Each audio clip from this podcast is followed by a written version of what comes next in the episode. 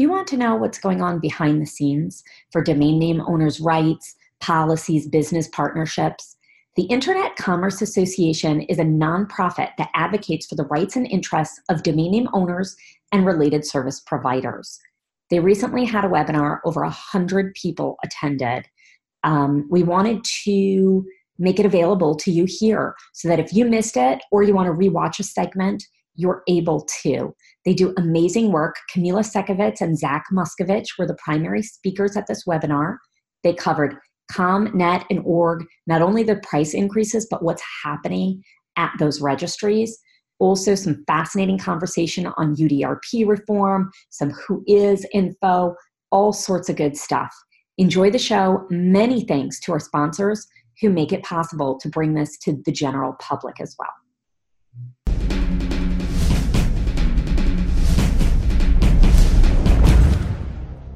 First, serious about online trading? Secure your funds, keep your merchandise safe, and use a company that keeps the buyer and seller protected the whole way through. That's escrow.com. Payments you can trust. Efty was built by domain investors to increase your inquiries, sales, and profit. Forget spreadsheets and archived emails. Manage your entire investment portfolio in one place using a secure and completely confidential platform. Learn more at Efty.com. That's E F T Y, Efty.com. Uh, welcome, everyone. My name is Kamila Sekiewicz. Uh, I've been the executive director of the ICA for close to two years now, and I am um, I am very excited to welcome all of you to ICA's first ever public membership call. Um, this is also um, the very first time we have well over 100 attendees who have registered for the call, both members and non members. We're very excited about that fact. Uh, we are very happy to tell you more about our work and um, give you a better idea of our mission. And so, ICA was formed over two decades ago. We are a nonprofit organization representing individuals and companies from all different walks of the domain name industry um, and from across the globe. And that includes um, domain. Domain investors, brokers, bloggers, attorneys, marketplaces, parking companies, registrars, registries, really, anyone. Our policy direction is set by our leadership team and consultation with our membership. Um, our six person board consists of the head of GoDaddy's aftermarket division, the chief counsel of Sedo, and then leaders representing the investing, monetization, brokering, and developmenting and development development sectors of the domain industry. Um, our policy positions are developed by our general counsel, Zak Muscovitch, and you'll get to know him in just a little bit. Um, and he's been a domain attorney for over 20 years and has been doing an incredible job on behalf of the ICA. Um, we're very excited to, um, to work with him.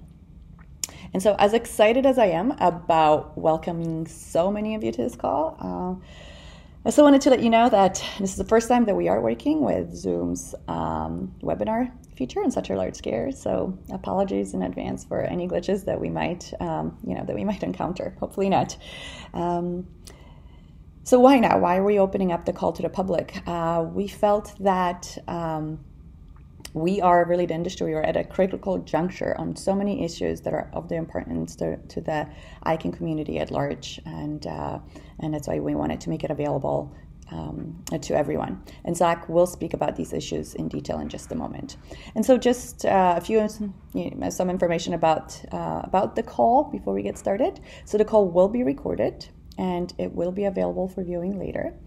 Um, we will reserve time at the end of the call for some of our questions. Um, those of you who are using the Zoom uh, webinar app, you can, or just the Zoom app, you can um, chat with other uh, attendees and with um, with ICA members uh, during the during the call. Um, but if you have questions for Zak or myself, please uh, type them into the Q and A uh, Q and A window, and we'll be able to we'll do our best to address uh, to address them.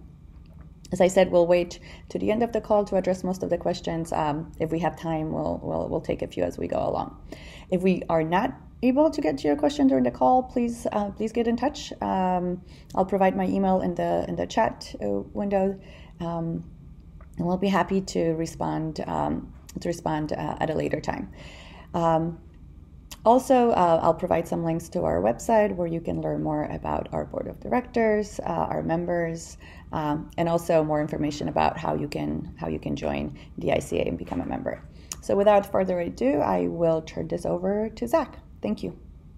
Uh, issued Amendment 35, uh, which essentially gave permission for VeriSign to pursue a price increase with ICANN. And, and you know, the exact language of uh, Amendment 35 is crucial. What it says is that VeriSign and ICANN may agree to amend Section 7.3 DI of the registration agreement, which is essentially they may agree to change the price of .com because you'll recall that it, has been fixed at 785 um, since 2012, and it was it was fixed uh, at uh, at 785 as the wholesale price because essentially the U.S. government stepped in to prevent ICANN from agreeing to a raise, uh, to an increase in the prices. And, and, the increase that was contemplated back in 2012 is very similar to the increase that the Amendment 35 contemplates now, essentially a, a seven per, up to a 7% increase in four out of six years of, of the registry agreement. And, and in this particular case, it can commence two years uh, uh, from the effective date of the amendment. However, where does it stand now? In, in our view, ICANN now needs to make the decision. NTIA doesn't make the decision for .com pricing. All it all it has done is is permitted VeriSign to pursue pursue this uh, potential price increase. And so then the question really becomes, what justification is there for ICANN to approve uh, an increase in, in prices? And so the way the way that we tend to look at this is that we ask ourselves a question: Who really is entitled to set the price? Um, the .com registry is a tremendously successful registry. It's been well operated by our friends at VeriSign. It's a well-managed company. It's a public company, um, and they've done very well with it. But the .com uh, registry pre-existed VeriSign's uh, management of it, and VeriSign is uh, is a contracted manager of the registry. Now, who is the owner of the registry? Well, really there's no true owner of the internet there's no true owner of the registry i think the closest we could say is that icann is uh, perhaps a trustee uh, a trustee or a steward of the com registry and perhaps we could also say that verisign is its trusted superintendent of of the uh, registry. So similar to you know an apartment building that has a superintendent. And who sets the price for rent? Well generally speaking without, almost without exception, it's the landlord, the owner of the property that sets the price, not the registry operator, not the superintendent who's contracted to operate it on behalf of the landlord. It's an important distinction to remember because if, if the landlord is generally entitled to set the price of rent, we need to ask the landlord uh, to maintain that right in the context of the dot .com registry. So even though uh, the, the registry agreement permits VeriSign to have a perpetual right of renewal of the agreement, the registry agreement does not afford VeriSign uh, the right to set its own prices. NTIA confirmed that. It's, not, it's up to ICANN to set the prices. So then let's see, what are the justifications for an increase in price? Frankly, we don't see any justification for an increase in price. Really, what is the price of a domain name? It's a combination of the, the physical and technical costs of maintaining the technical aspects of the registry combined with the service provider's fees. We know from looking at the .in registry, the Australian registry, and others uh, that the cost of the physically maintaining the technical aspects of the registry operations might be fairly low. It could be one dollars, could be two, could be three, could be four. It's it's something less than the actual wholesale cost of the domain name. What makes up the 785 currently, to a large extent, is likely the service fees charged by the registry operator, their superintendent under contract. And so ICANN should be asking itself the question, the board of directors should be asking themselves the question, what justification is there to raise prices? Is it needed because more funds are required to maintain the, the, uh, the reliability and professionalism of the registry? That's there's no evidence of that being the case. Is is it required because there's a more dynamic marketplace for domain names, therefore justifying an increase in costs uh, of wholesale costs for .com? I, I, have a hard time believing that because if, if there were to be uh, increased competition uh, that dot, the .com registry is facing, that would tend just, you know, I'm no economist, but I mean, it's pretty, pretty common sense that in the face of greater competition, that tends to push prices down, not raise prices up. I think that, uh, you know, we've got to conclude that the reason for raising prices is, is, is not a mystery. Uh, you know, VeriSign, uh, by all rights, should want to raise more money for their shareholders, and, you know, we can understand that. However, should ICANN permit that to happen. We're talking about such big numbers here. I mean, if the proposed fee increases were to go into effect by the end of the six year agreement, the fee for each .com domain name would increase to 1029 per year, a jump of 30% from current levels. Even conservatively assuming that in six years' time there will only be 140 million .com domain names, that increase of 244 per domain name would result in $341 million per year. Just do the math. We're talking about potentially billions of dollars. Where, what justification is there for the transfer from registrants to the private operator, the superintendent of the registry? We think VeriSign should make money. We think it should be successful. It is successful, but this is a serious policy question, as big as any policy question that ICANN has faced about what justifies an increase in price. Now, it's of, it's of concern to ICA members, certainly. Some ICA members have a handful of domain names. Some have 20, some have thousands.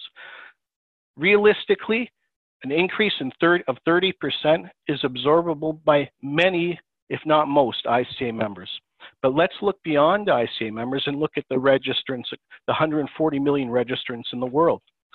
They are each going to be forced, if there were to be a price increase, to pay a few dollars more that they could probably absorb too.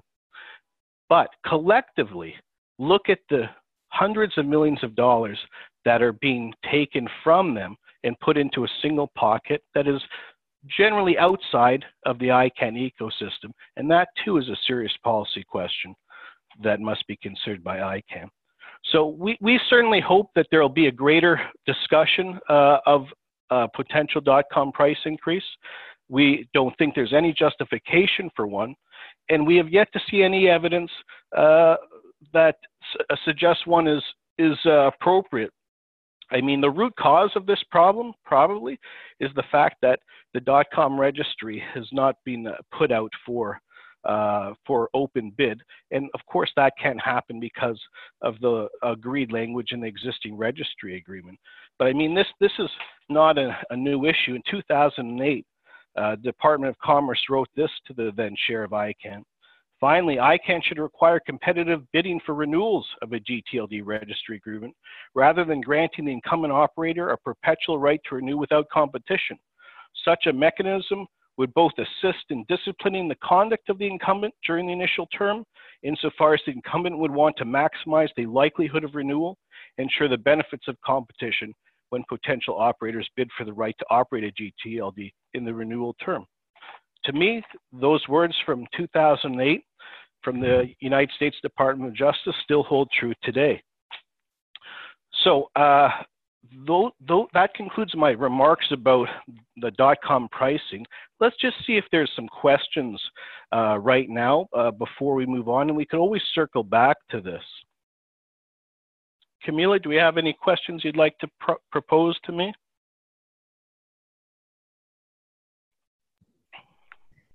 Hey, Zak. So we don't have any questions right now about this topic.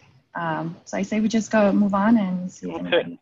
All right. So you, you know what? I, will I'll add one final remark then, perhaps in the absence of a question at this time. So, you know, there's there was a lot of pushback um, against the NTIA's decision uh, to allow VeriSign to pursue the price increase from various stakeholders, many of our members.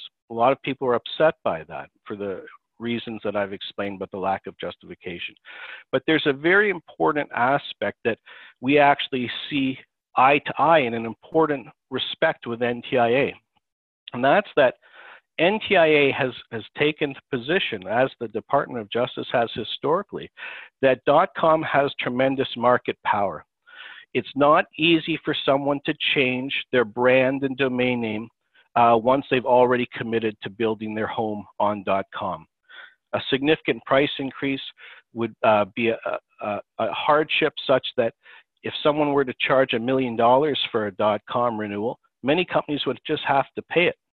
And there hasn't been any evidence of uh, new GTLDs presenting a genuine threat uh, to the dominance of .com, at least these days. And I mean, Jonathan Zuck uh, put together with his team uh, and committee a tremendous uh, report on this issue in the Consumer Trust Working Group. And uh, you know, one of one of the statements that they, they made in it is, in principle, the current substantial increase in the number of GTLDs provides an opportunity for ICANN to evaluate the claim of some that legacy GTLDs remain market dominant, and for ICANN to re-examine its earlier claim that the entry of new GTLDs in much greater numbers that had occurred earlier has weakened the rationale for price regulation. However, in the absence of adequate data on the wholesale prices actually charged by both legacy and new GTLDs, the review team has been unable to address this issue. In recommendation two, the review team suggests that ICANN collect additional data to remedy the shortcomings in the future. So in other words, there's an absence of data uh, to suggest that .com uh, is facing any significant market dynamics, uh, as NTI had indicated as a justification for its uh, its new policy. Uh, this working group has come to a similar conclusion that there's just there's not enough data to suggest that dot .com is uh, under any kind of market pressure. In fact, VeriSign's own industry brief suggests that dot .com continues to enjoy significant increases year over year. But getting back to the common ground with NTIA is that we both believe that price caps are necessary to constrain the market power of .com. They've changed the policy from 2012 to say that you know it should be a seven percent cap in order to restrain the market power of .com. We believe that it should be zero for the explanations that I've mentioned. There's there's no increased cost to the registry. Uh, there's already a significant service fee built into the existing wholesale cost. But so the question really isn't uh, whether .com has market power and whether it needs to be constrained. The, the, the difference in view is by how much. Okay.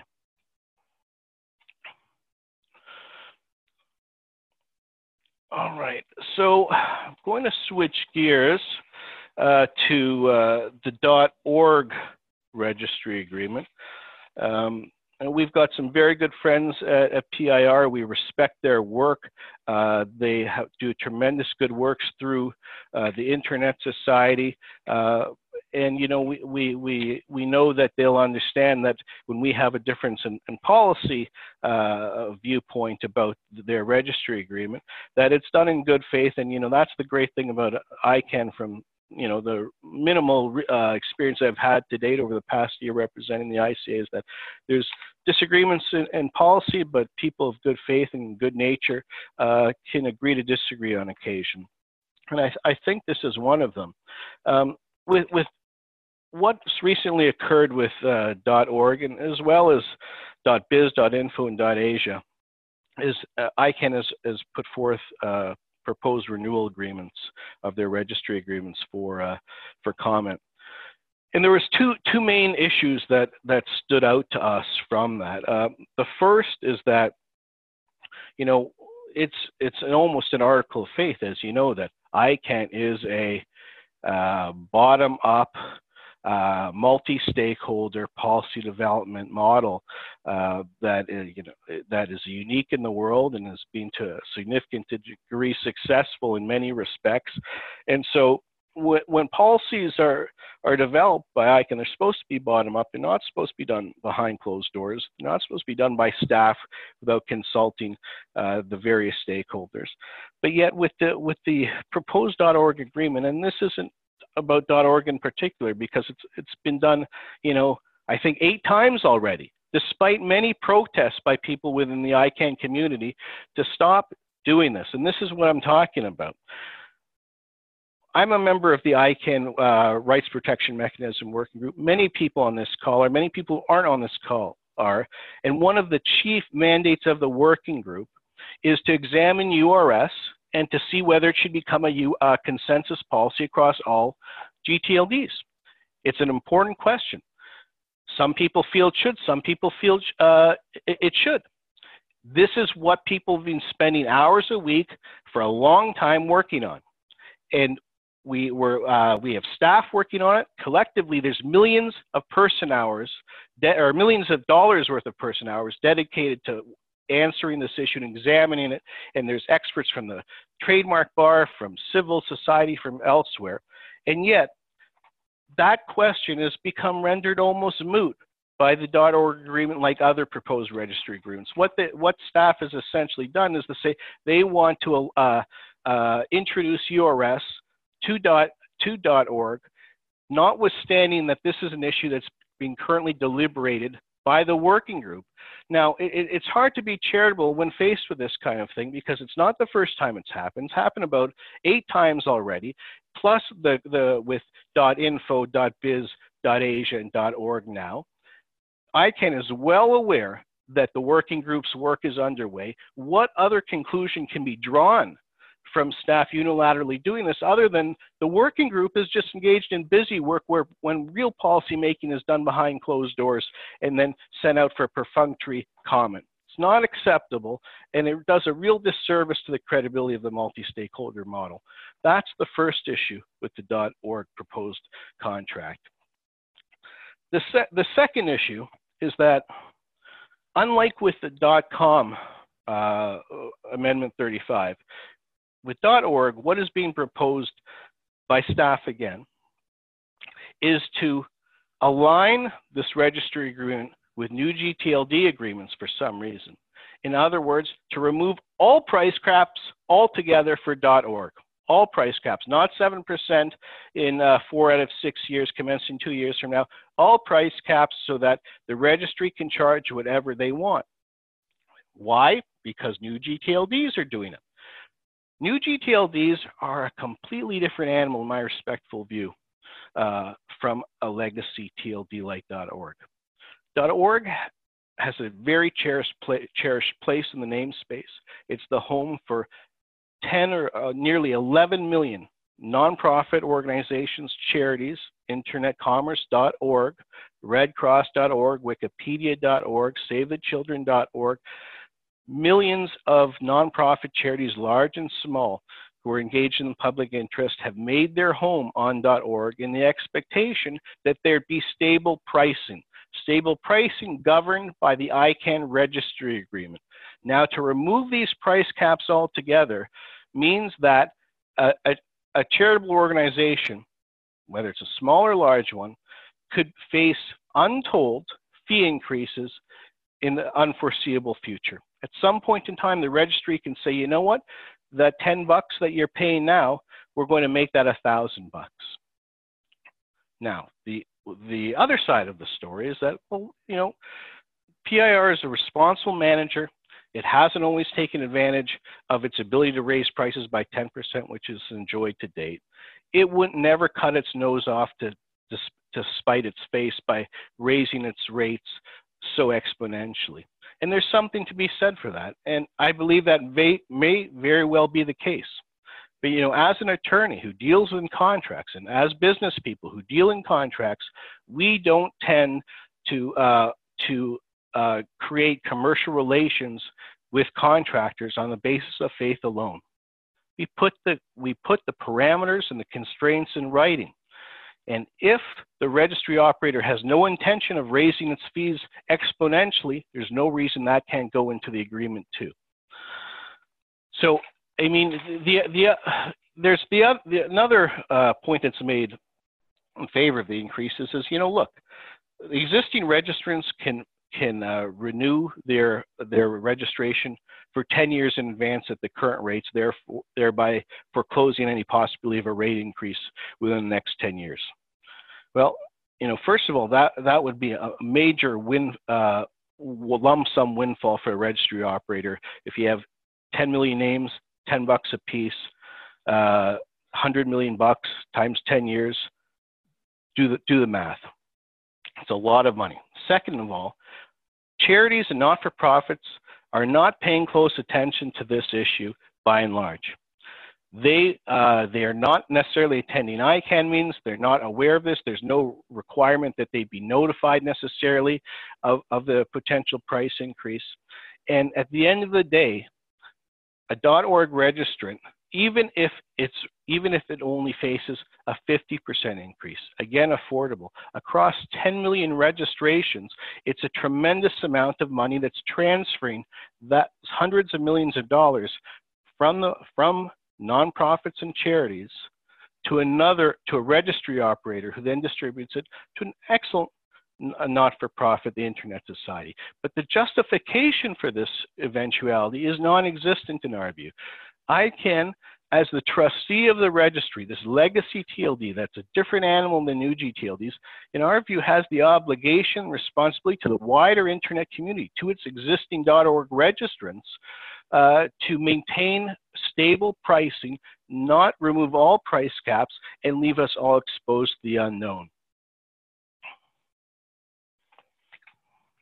Okay, do we have any questions particularly about the .org uh, renewal contract? And Kamila, if not, we will carry on to yet another issue.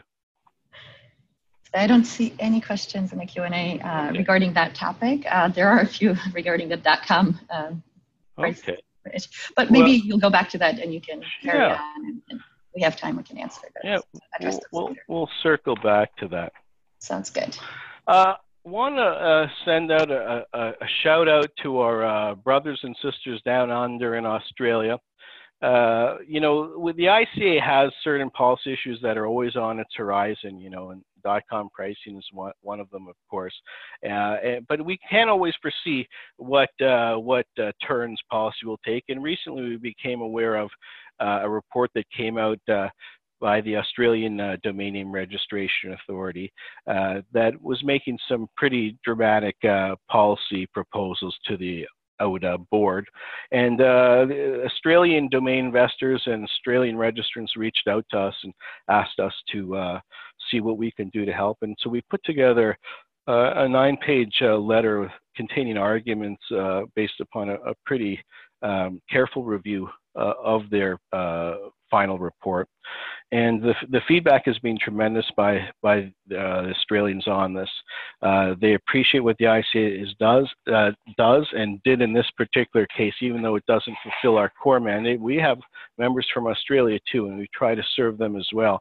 I mean, what, just to describe to you what, what, has, what is, uh, what's underway in Australia is that Australia has never been a particularly uh, uh, friendly environment for domain investing. They, you know, right right from the get-go, uh, their policies have uh, have put restrictions on on uh, who can register a domain name. Just grab some paper. Just one second.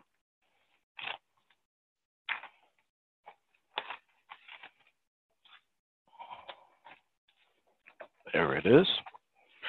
And so essentially what they what they realized, the drafters report, and listen, I acknowledge they put a lot of work into this. They had some consultations, they had some focus groups, had some studies, none about uh, this, mind you, but they put a lot of effort into it. But one of the things they recognize is that, you know, e even uh, the existing rules under dot, uh, com.au under auDA's regulations have allowed has allowed domain investment to flourish.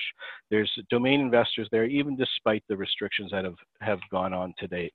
Uh, it's a very there's a number of very technical changes that ODA is now considering, uh, but essentially what they're trying to do is um, res restrict the space even further. And one of the ways uh, they've done that, uh, or attempting to do that, is change some wording of their existing policy.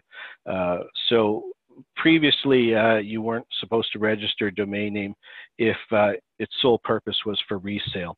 Uh, now they changed it to, to primary purpose for resale is prohibited, and they've given some other tests.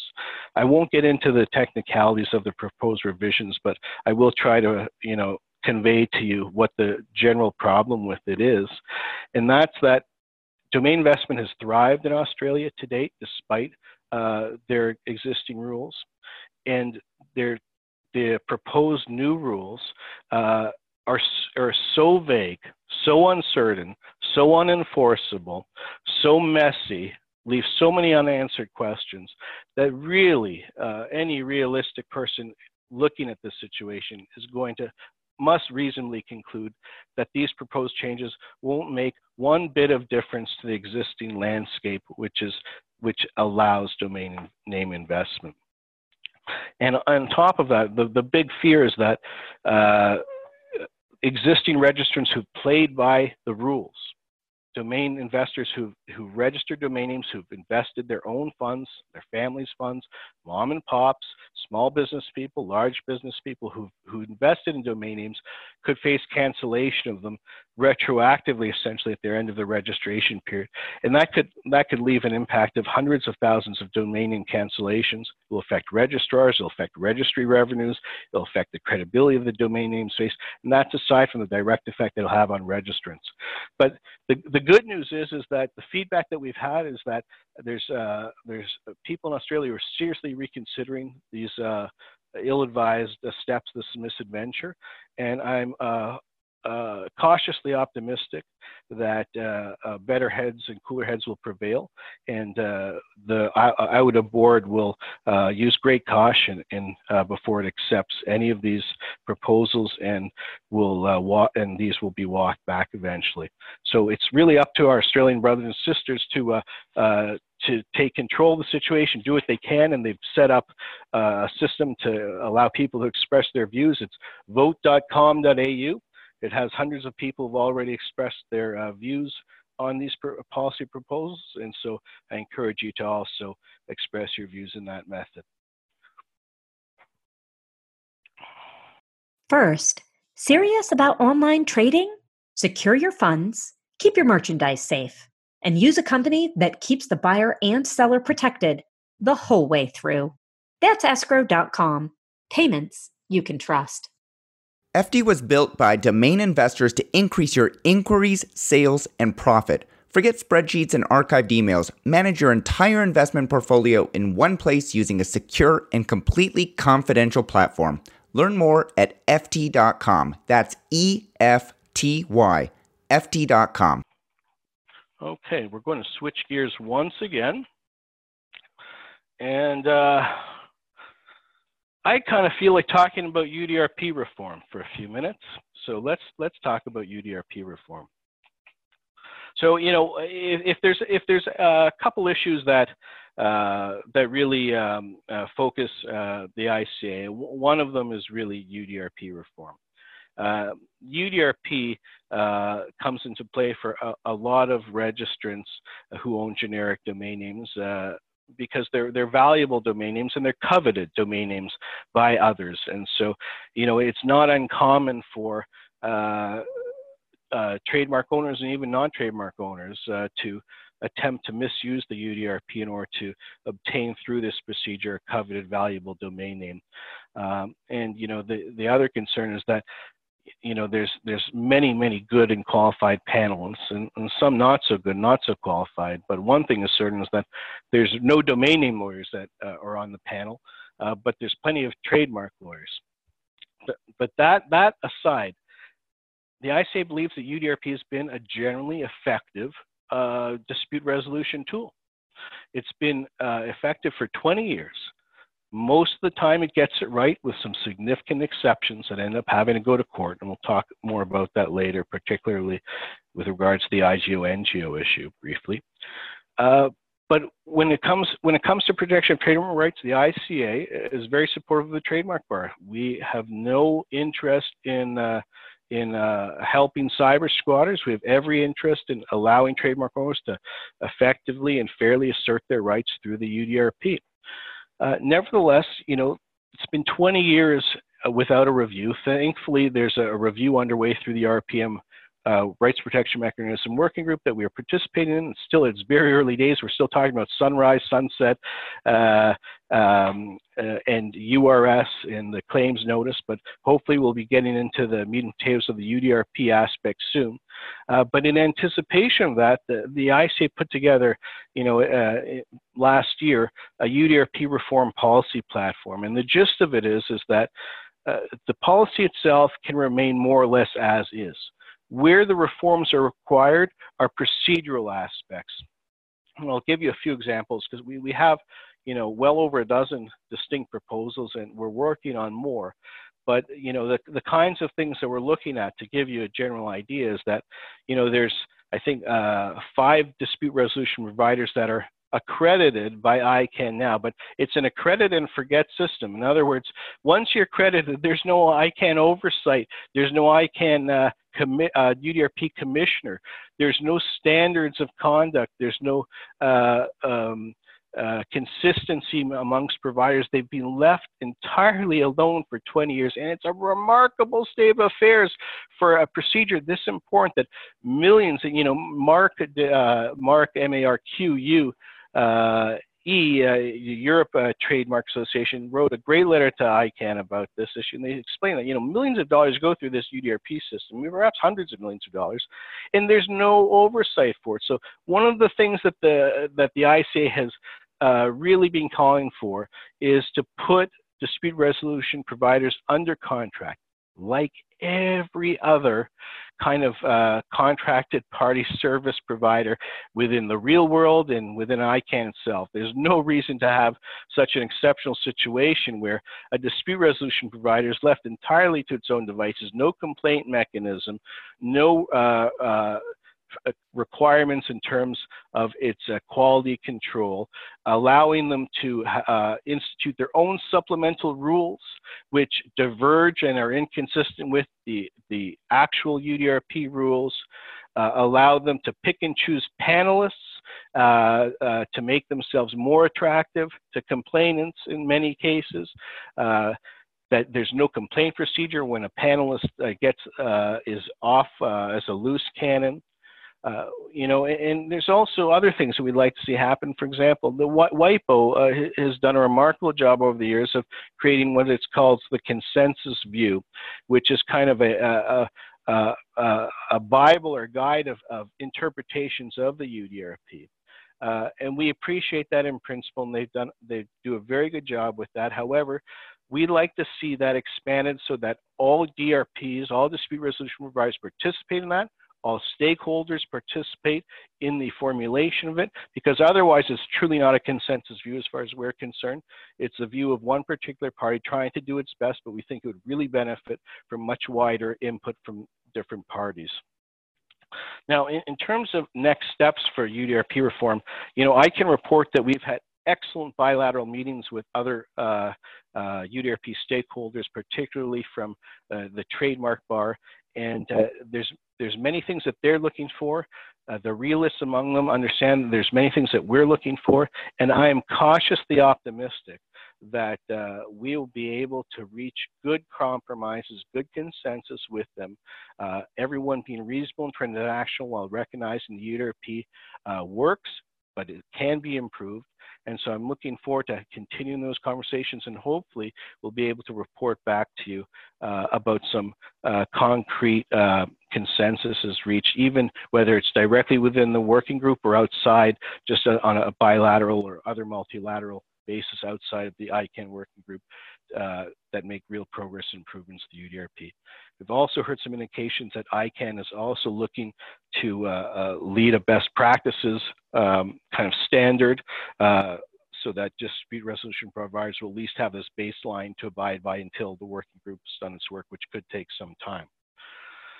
So uh, I'm going to now switch gears once again and talk about um, the IGO NGO uh, working group and the recent proposal to council uh, regarding its work.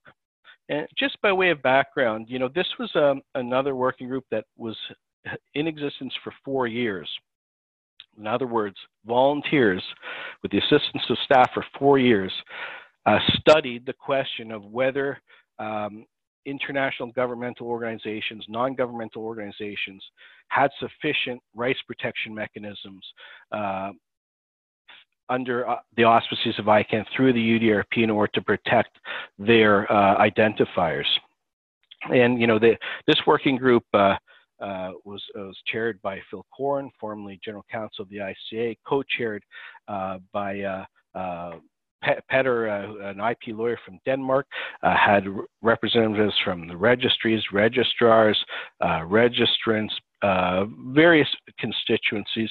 It was a small working group, but they, they even hired an outside Professor Swaine of International Law. They were looking at some very complex questions, and it was the first working group that I really joined uh, in my time at ICANN. And, and uh, they did a, an admirable job, uh, but they've got a, uh, had a lot of uh, pushback um, uh, from some quarters about the work that they did. In particular, the, the biggest complaint was from you know, some IGOs and NGOs were essentially saying that, listen, you know, uh, the conclusions and, and, recommendations that the working group reached didn't take into account the comments and advice that we gave, and um, the outcome is just totally unacceptable.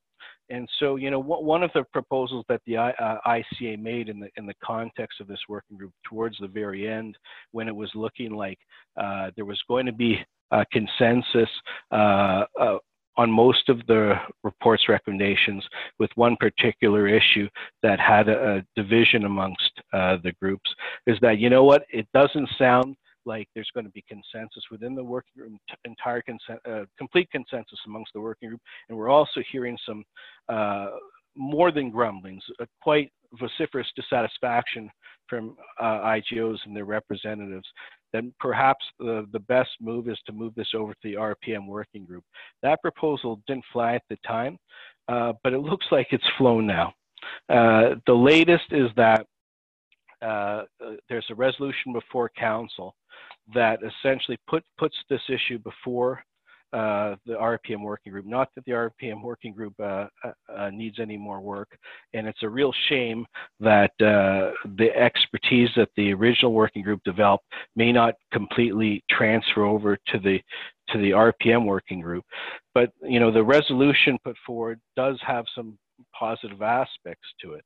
It says that resolutions, recommendations one, two, three, and four of the final report are um, accepted. Uh, recommendation five is not accepted, but it, it directs the working group essentially uh, to ensure that uh, um, uh, any uh, rights protection mechanism does not affect the right and ability of registrants to file judicial proceedings in a court of competent jurisdiction. I'm running out of time, so I'm just going to just close that uh, close that open question about what what essentially the issue was there. The issue is that there's a grand bargain between uh, registrants and trademark owners essentially that led to the UDRP originally 20 years ago. Trademark owners were saying we need a fast, efficient, simple system for adjudication of international trademark disputes that involve domain names. And registrants essentially said, okay, but if the outcome isn't satisfactory, we need the right to appeal this to court. That's the so-called grand bargain. And what the IGOs were essentially want to do is to is to have a, a new system um, separate and apart from the UDRP because the UDRP presented a very serious problem for them as far as they are concerned because part of what the UDRP uh, provides is that the registrant has the right to take a decision to court. And IGOs feel very, very strongly that they are immune from state jurisdiction, from courts, and so they couldn't agree to, uh, to being subjected to a decision being overturned.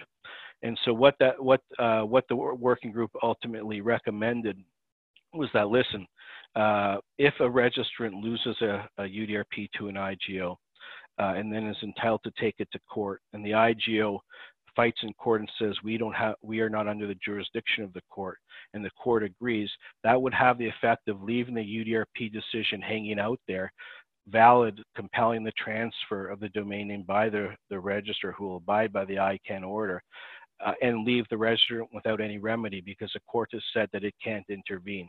And so in that in that situation, what the uh, uh, what the majority in the IGO working group uh, proposed is that it, the uh, the underlying UDRP decision be vacated essentially because otherwise it would leave the it would have broken the grand bargain because the registrant is allowed to take it to court.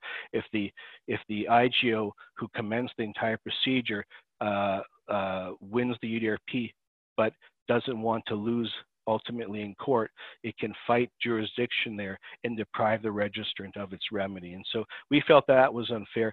This is a complicated issue that's now going to be before the RPM, and I wish them and all of us lots of luck with it. So um, let me see, we have uh, 14 minutes left. And so Kamila, I'm going to I want to just talk about GDPR really quickly. I'm only going to spend three minutes on it. So a, a lot of people might have expected that I, the ICA would uh, would be all in favor of GDPR and getting rid of WHOIS. Nothing could have been further from the truth. The ICA has taken the position that uh, WHOIS access is crucial for, for our businesses. Uh, we use the we have have used uh, WHOIS for many many crucial things. You know everything from uh, validating ownership of domain name purchase in a sale transaction, uh, uh for escrow agents uh, looking to see who the owners are, for uh, uh, um, locating a person for service of civil actions. As an attorney, I do this. For asset investigation recovery, many attorneys do this. Checking title for domain names to ascertain whether you're purchasing a domain name from the legitimate owner of it is crucial. Uh, there's so many reasons, you know, uh, escrow services rely on WHOIS to verify that they're doing business with the actual registrant. Uh, aftermarkets rely uh, on this. It is really thrown not just the IP bar, but the domain investment community for a loop not to have access to WHOIS details. And so we have actively supported the BC and the IPC's efforts in this. We contributed uh, our efforts in, in uh, drafting parts of the uh, joint IPC uh, accreditation, uh, IPC and BC accreditation and access model. Uh, we really appreciate all the efforts that the IPC and BC members have made in terms of the time commitment to, to participate in the expedited policy development process on this. Phase two is starting shortly. That's where the real nitty gritty is going to happen about determining who is a legitimate interest. Is it just going to be cybersecurity groups and IP attorneys, or is consumer protection going to really uh, be treated fairly so that uh, um, uh, journalists can conduct their research, academics can conduct re their research, attorneys can conduct their research, uh, brokers can conduct re their research, buyers and sellers can be certain they're buying from the right party. These are all, broadly speaking, consumer protection issues, and so we plan on monitoring this issue closely, continuing to contribute on it. We'd really like to see somehow, some way, that uh, there can be uh, easy and continued access to WHOIS details, uh, but uh, there's a vociferous uh, opposition to this, and it's going to be a big challenge at phase two. Okay, it's uh, 149, and I- am done my remarks. So, Kamila, I'm in your hands. Amazing. Thank you. Thank you so much. can you hear me? Loud and clear. Amazing. So we do have a, a few few questions. Um, um, I'll start with um, Bill uh, Sweetman's question. He's asking, is there a risk that auDA uh, isn't sort of that the auDA's anti-domainer sentiment could spread to other CCTLD um, registries? In, in, in short, no. The, uh, the, the, auDA has always been like this uh, to one degree or another. This is really nothing new. This is them just trying to, in, in my respectful view, uh, fiddle around with their existing rules in an attempt to uh, make them stricter. But really, the environment's always been like that. And uh, I, I believe that they will eventually come around and see what they're trying to do is, is tremendously impractical and harmful for themselves. Next question. So uh, we'll go back to dot .com pricing. So um, does ICANN have an obligation to protect the public at large for just unjust, unjustified price increase? And uh, why isn't it acting in um, the public's interest? Right. I, I mean, what, what's remarkable here is that uh, you know, United States government, NTA, has clearly taken the position that uh, uh, price caps are required to constrain the market power of dot .com, uh, but the actual pricing they leave to ICANN. ICANN says, well, we don't want to get involved in pricing. Uh, so who's supposed to be looking after pricing? I mean, the, you know, the uh, registrants need to be protected by somebody. Somebody's got to look be looking after registrants. At the end of the day, that's what ICANN is here for: is to look after registrants to make sure that they have access to a stable uh, and fair internet and fair pricing. And there needs to be studies done before there's any increase in pricing. There's no justification for an increase. And at the end of the day, it's the ICANN board who's going to have to answer to 148 million registrants if things get out of control for dot .com pricing. Next question. Um, all right, so we have a question from um, Kevin Dabney. Um, if the dot .com registry agreement has um, price fixed at 785 um, through 2024, why would ICANN want to amend this early to shift all, all of its wealth to one private company for the public at large? Right. So um, you know, th- these are very complicated agreements that have been amended over and over again over the years. And one of the provisions that VeriSign is hanging its hat on in, in the uh, uh, current amendment to their registry agreement, the one that's in place now, is that, you know, the parties, VeriSign and ICANN, shall negotiate in good faith uh, to, uh, inter alia, amongst other things, ensure that uh, there is consistency between the um, the uh, ICANN registry agreement and the cooperative agreement. And so from VeriSign's perspective, perhaps, you know, they feel it's as simple as, well, NTIA has, uh, said that we could seek more money uh, for our services uh, from ICANN. And uh, since they've done that, uh, let's make our registry agreement consistent with that. Well, I mean, the, the, the more astute uh, view and the one that I personally subscribe to and the ICA does is that consistency with the agreement with, with the uh, cooperative agreement with, with uh, Amendment 35 doesn't require ICANN to raise prices. In fact, NTIA specifically said it's up to ICANN and VeriSign to agree if they agree to raise prices, and that it would still maintain consistency with the uh, with the cooperative agreement if ICANN merely declined to raise prices, as it should. Next question. Thank you. So, um, how important is it to standardize the legacy and the new GTLD extensions on the same agreement? How important is it? I don't mm-hmm. think it's it's important at all. I mean, it's uh, it blows me away because you know uh, just who who came up with this idea that we should be aligning uh, these uh, registry agreements new GTLDs are bought and paid for by private enterprises who came up with their business plans, came up with the ideas for their new GTLD, participate in auctions, uh, are within a picket fence that ICANN doesn't uh, get involved in their pricing. They will rise or fall depending on how they respond to the markets. It's a completely different animal than a legacy TLD. For example, .com has been 100 50 million people who've made their homes there already over the past 20 plus years. And so, in my view, alignment is the last thing that we should be doing. We should be treating different animals like different animals. The new GTLDs should be uh, should be allowed to do their thing. But the existing legacy TLDs should be by a different rule book, and that rule book should have price restrictions because that's what registrants have come to expect and rely upon. Okay, thank you. So we have a question from um, Jonathan Zuck. He says, thanks for re uh, referencing the CCT report. Worth noting that there was uh, also no finding, no finding of market power of that .com. In fact, there was some indication that the legacy price gaps are below the market, making it harder for new uh, entrants to compete. Yeah. Uh, he had a follow-up question, but I can't find it right now. So I, okay, but you know, let, let me just respond. I, I you know, I, yes, I uh, went back and, and reviewed uh, that report, and as I mentioned before, I thought it was excellent. I thought it, it was very well balanced in many parts, and uh, uh, that uh, the, its conclusions were nuanced, and I, I, think that's it's to be admired the work they've done.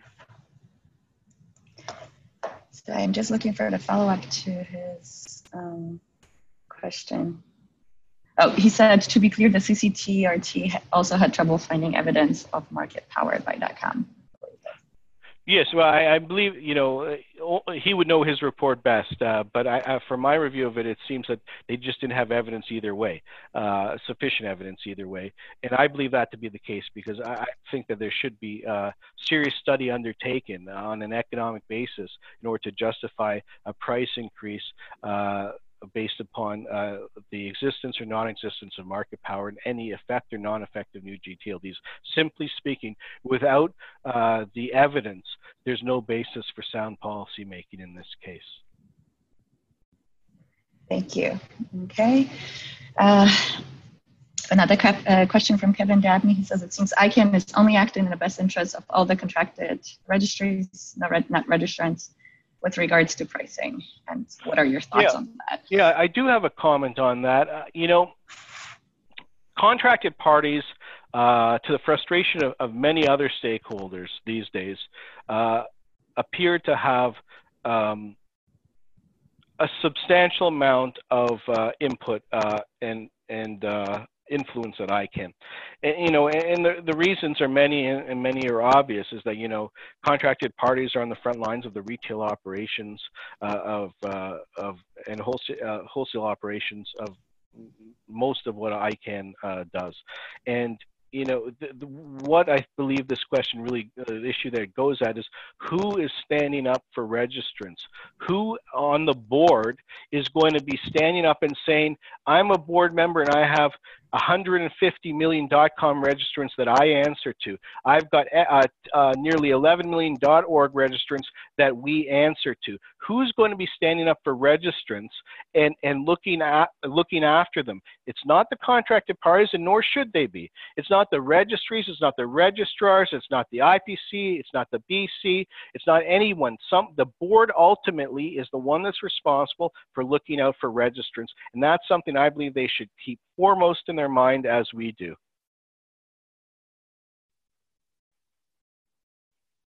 Thank you, Zak.